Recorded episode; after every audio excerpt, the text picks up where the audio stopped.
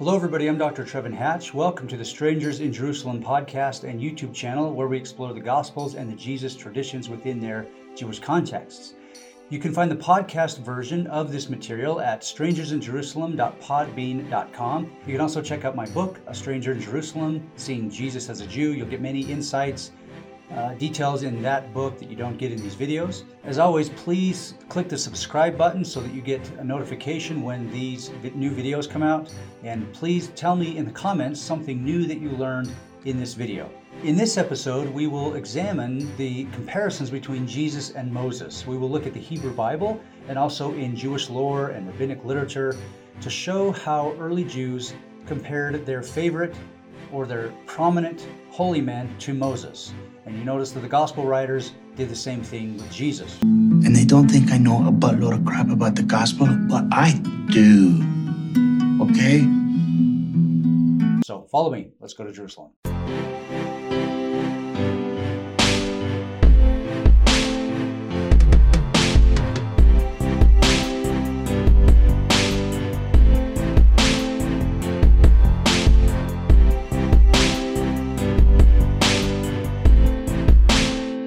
What do the Jesus Moses parallels tell us about how the gospel writers viewed Jesus? Also, how might first and second century Jews who were hearing these tra- Jesus traditions or even reading them, if they had, if they could read and had access to them, how would they have engaged these texts or understood these Jesus stories? Moses features prominently in the Gospels. You notice that he is in the Transfiguration. He's mentioned many times. In fact, 57 times Moses is mentioned in the Gospels and Acts. The prominence of Moses in the Gospels extends far past the explicit references. There's, there's a lot of places where Moses is embedded into the Gospels text without explicit references in the form of typologies and allusions. Moses is, without question, the most prominent or revered biblical figure for early Jews. Numerous texts engage the Moses stories and offer various interpretations. This is no surprise since Moses was credited for freeing the ancestors of the Jewish people from bondage and for giving them their law. Also, by the first century CE, the following prophecy in Deuteronomy was ringing loudly in the ears of Jews. This quote The Lord our God will raise up for you a prophet like me. Moses is talking, like me, from among your own people. Deuteronomy 18, verses 15 and 18. When the Jewish freedom fighters took the temple back from the Greeks in 164 BCE and subsequently established an independent Jewish state, they anticipated the coming of a prophet, probably referring to Deuteronomy 18:15. Also, the Dead Sea sect at Qumran awaited the coming of a prophet like Moses. Moses was such a revered figure for early Jews that they spoke of him in highly uh, mythical but also exalted terms. For example, first century Jewish philosopher Philo of Alexandria maintained that Moses was the greatest figure in the history of humankind, that in accordance with divine providence, he was both a king and a lawgiver, a high priest and a prophet, and because in each office he displayed the most eminent wisdom and virtue. Josephus similarly described Moses as one who, quote, surpassed in understanding all men everywhere, and as the greatest prophet who ever lived, insomuch that in all his utterances one seemed to hear the speech of God himself. A second century BCE Jewish dramatist from Alexandria, this guy's name is uh, Ezekiel the Tragedian, he wrote the following about Moses. I, Moses, had a vision of a great throne on top of Mount Sinai, and it reached till the folds of heaven. A noble man was sitting on it, with a crown and a large scepter in his left hand. He beckoned to me with his right hand, so I approached and stood before the throne. He gave me the scepter and instructed me to sit on the great throne. Then he gave me a royal crown and got up from the throne. I beheld the whole earth all around, and saw beneath the earth and above the heavens. The multitude of stars fell before my knees, and I counted them all. Jews in antiquity compared several prophet figures to Moses. Dale Allison, scholar at Princeton Theological Seminary, identified at least nine such individuals in the Hebrew Bible who were compared to Moses. This is Joshua, Gideon, Samuel, David, Elijah, Josiah, Ezekiel, Jeremiah, and Ezra. Later, the rabbis compared Moses to their three most prominent sages Hillel the Elder, Yochanan ben Zakkai, and Rabbi Akiva. For instance, according to Deuteronomy 34 7, Moses lived 120 years. Likewise, according to the rabbis, each of these three figures lived 120 years, comprising three periods of 40. Note that two of them were contemporaries of Jesus. A rabbinic text based on Deuteronomy, te- this text is called Sifrei Deuteronomy, provides the following explanation. Moses was one of the four who died at the age of 120. Moses, Hillel the elder, Yochanan ben Zakkai, and Rabbi Akiva. Moses was in Egypt for 40 years, in Midian for 40 years, and led Israel for 40 years. Hillel the elder went up from Babylonia to the land of Israel at the age of 40, attended upon the sages for 40 years, and led Israel for 40 years. Yochanan ben Zakkai was in business for 40 years, attended upon the sages for 40 years, and led Israel for 40 years. Rabbi Akiva was a shepherd for 40 years, learned Torah for 40 years, and led Israel for 40 years. A few other rabbinic texts discuss Hillel the elder in relation to Moses. For example, in the Babylonian Talmud, a group of rabbis met at a home in Jericho. While in their meeting, a voice from heaven, this is the Bat Kol that I talked about in the baptism videos, the Bat Kol, the voice of God, declared in that meeting that one of them was worthy to have the presence of God rest upon him as it did on Moses. And then the text says, at that point, all the sages turned to Hillel the elders and set their eyes upon him. That's in the Babylonian Talmud. Another rabbinic passage explains that Hillel had 80 students, two sets of 40, the best of whom were, quote, worthy to have the divine spirit resting upon them as it did upon Moses our master, unquote. That's also in the Babylonian Talmud. The authors of the New Testament, a largely Jewish corpus of texts, show a similar affinity for Moses, particularly in relation to Jesus. They too speak about a prophet who is to come like Moses. Early in the Gospel of John, Philip told Nathanael that he had found that person, referring to Jesus, quote, about whom Moses in the law and also the prophets wrote. This is John 1 45. Later in John, the crowd which Jesus miraculously fed said, quote, This is indeed the prophet who is to come into the world, unquote. You can see John 6:14 and cross-reference that with John 7:40 and Acts 3:22. In the Gospel of Matthew, when Jesus entered the east gate of the temple complex and people asked, Who is this? The crowd with Jesus said, quote, This is the prophet, unquote. They're probably referring to the prophet who is to come. That's Matthew 21, 10, and 11. So let me give you some examples. The Gospel of John claims that John the Baptist did not know Jesus prior to his baptism. John 1, 31 through 33.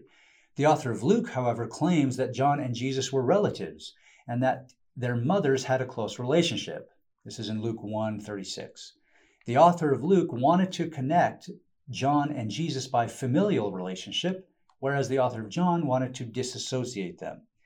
Perhaps members of the community of Jesus believers in the late first century who favored the Gospel of John were embarrassed that their Messiah and God sought immersion from John the Baptist.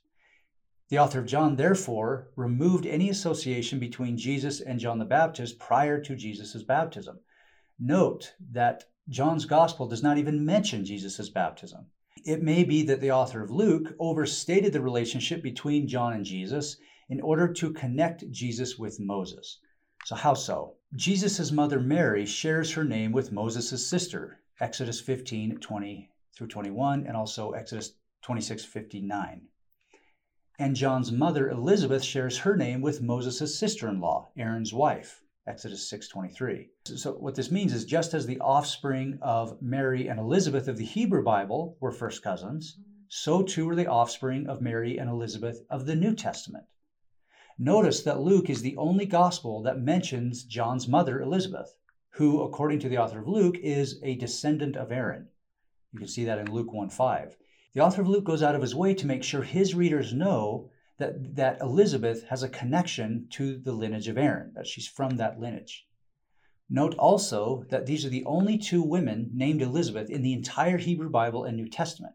In other words, there seems to be a concerted effort on the part of Luke, the author of Luke, to force the connection between Jesus and Moses, in this case, when none of the other Gospels do so with this particular story.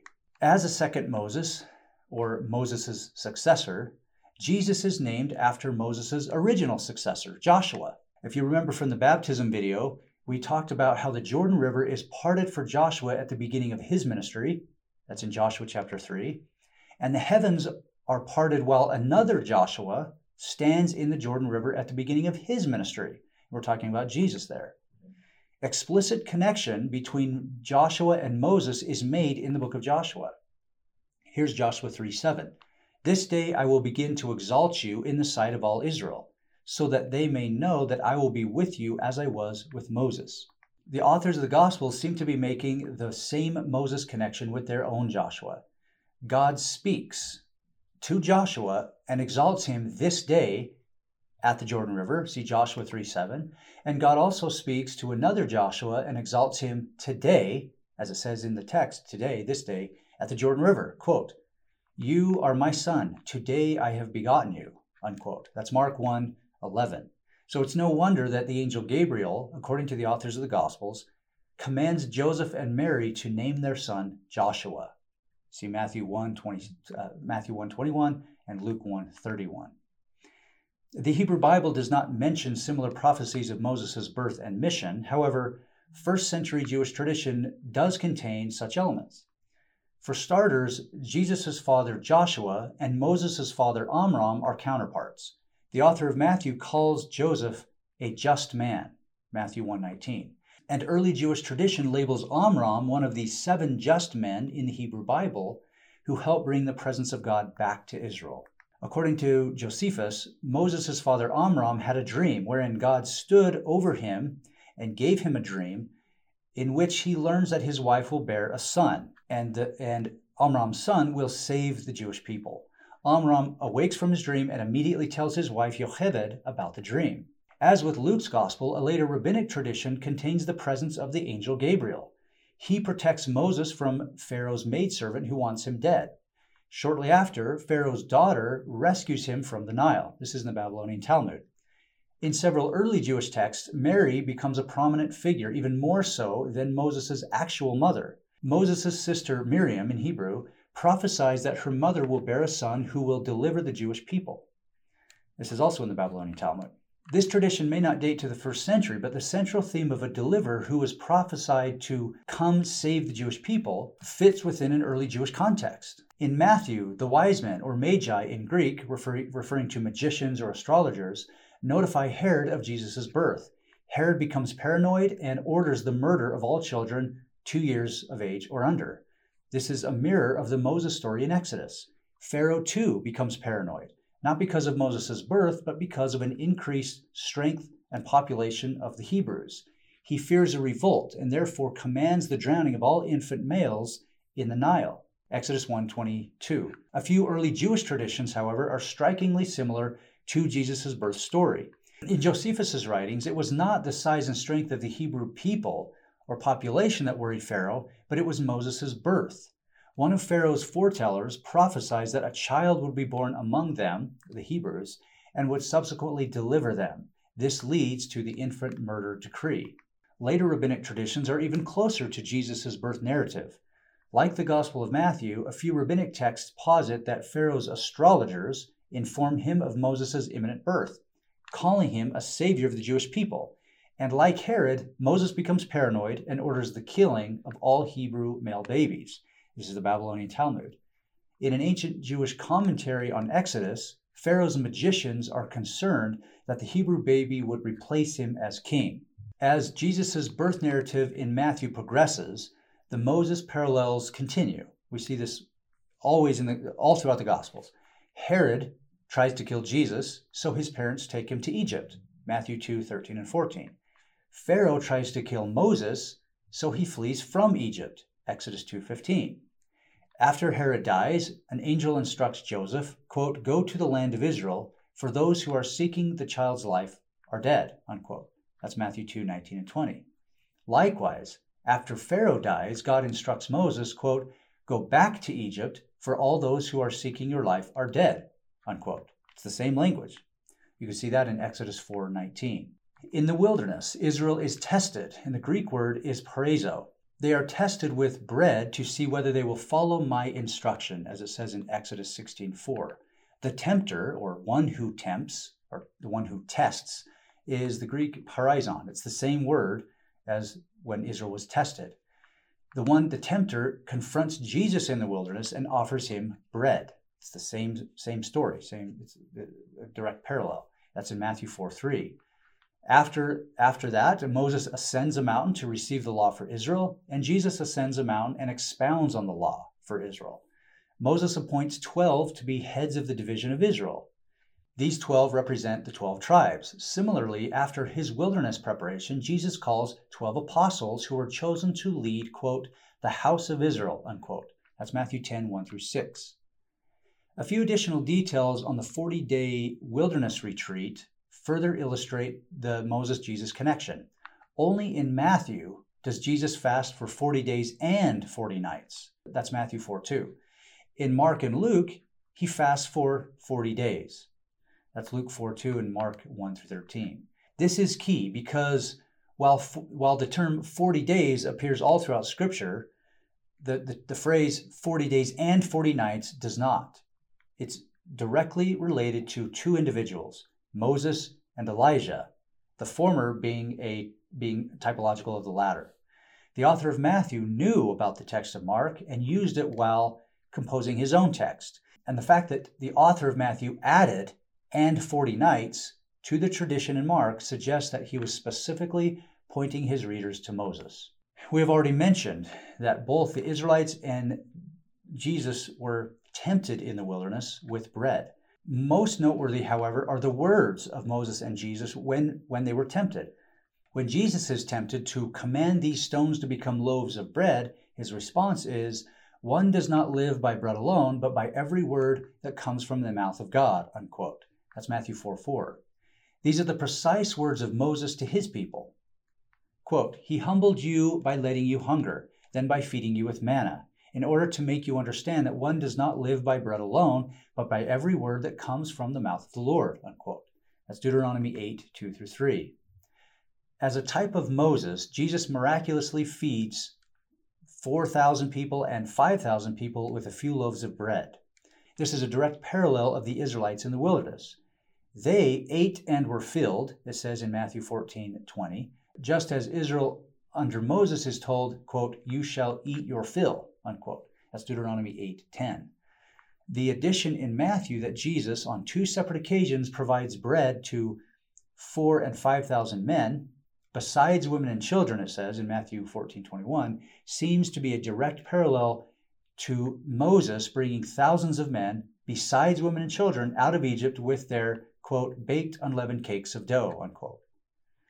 That's Exodus 12 37.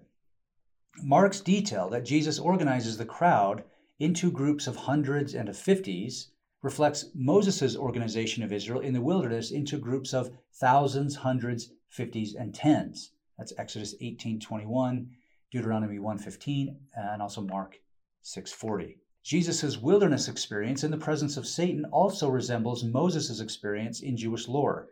The Hebrew Bible does not contain a similar situation with Moses encountering Satan, but early Jewish tradition does.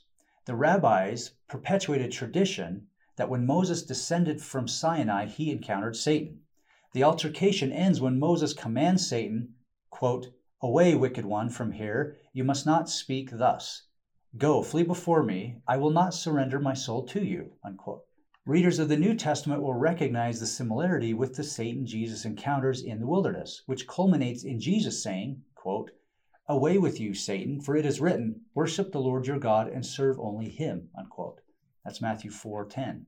It is difficult to know if these Moses Satan traditions date to the first century. However, the fact that similar parallel traditions developed among Jews with Moses and among Christians with Jesus is not surprising. Jesus' transfiguration also mirrors Moses' encounter with God on Sinai. When Moses goes up to the mountain, Exodus 24:12, three specifically named associates accompany him. You have Aaron, Nadab, and Abihu. Similarly, three associates accompany Jesus to a high mountain. This is Peter, James, and John. See Matthew chapter 17 and Mark chapter 9. A cloud covers Moses when he's on Sinai, from which the voice of God calls out. It's Exodus 24 and Exodus chapter 34. A cloud also descends and covers Jesus, from which the voice of God proclaims Jesus as his son. In both stories, the faces of Moses and Jesus shine like the sun, which incites fear in their associates in both stories, Exodus 34 and Matthew 17. Not only does this Jesus tradition mirror the Moses story, but Moses appears to Jesus and speaks to him. When Peter sees this, he offers to make Jesus a tabernacle, perhaps so that he might stay longer and dwell with Moses for seven days, it says, as Matthew 17 4 and Mark 9 5. So, why seven days? Because God commanded the Israelites to dwell in tabernacles once per year for seven days to commemorate the wilderness wandering. It's Deuteronomy chapter 16, Leviticus chapter 23, and Nehemiah chapter 8. Note that the cloud covers Moses for six days, and, quote, on the seventh day he called Moses out of the cloud, unquote. That's Exodus 24 16. These Moses Jesus parallels are not just interesting they tell us something. The, the parallel data allow us to catch glimpses into the minds of the authors of the Gospels. What sources and traditions did they utilize while writing their narratives? What were their motives? What were their beliefs about Jesus? What was the nature of their Gospels? How did the Jesus traditions fit within the context of Judaism in the first centuries BCE and CE? Obviously, this episode does not sufficiently answer these questions. However, it does get us thinking along these lines. The Gospels are not a matter of fact retelling of Jesus' life. They appear to be politically and theologically motivated constructions of, the, of a body of traditions about Jesus. Jews in antiquity who heard or read these traditions in the first few centuries after Jesus' death, they would have recognized the themes relevant to Moses as well as Jewish elements in the story. That's all for this video. Thank you everybody for watching. Please again, click subscribe and click the little bell, the notification button so you are notified of this, of, of new episodes. Please leave a comment of something new that you learned in this episode. Also, check out my book, A Stranger in Jerusalem, Seeing Jesus as a Jew. You'll get many more details in there that are not in these episodes. That was awesome.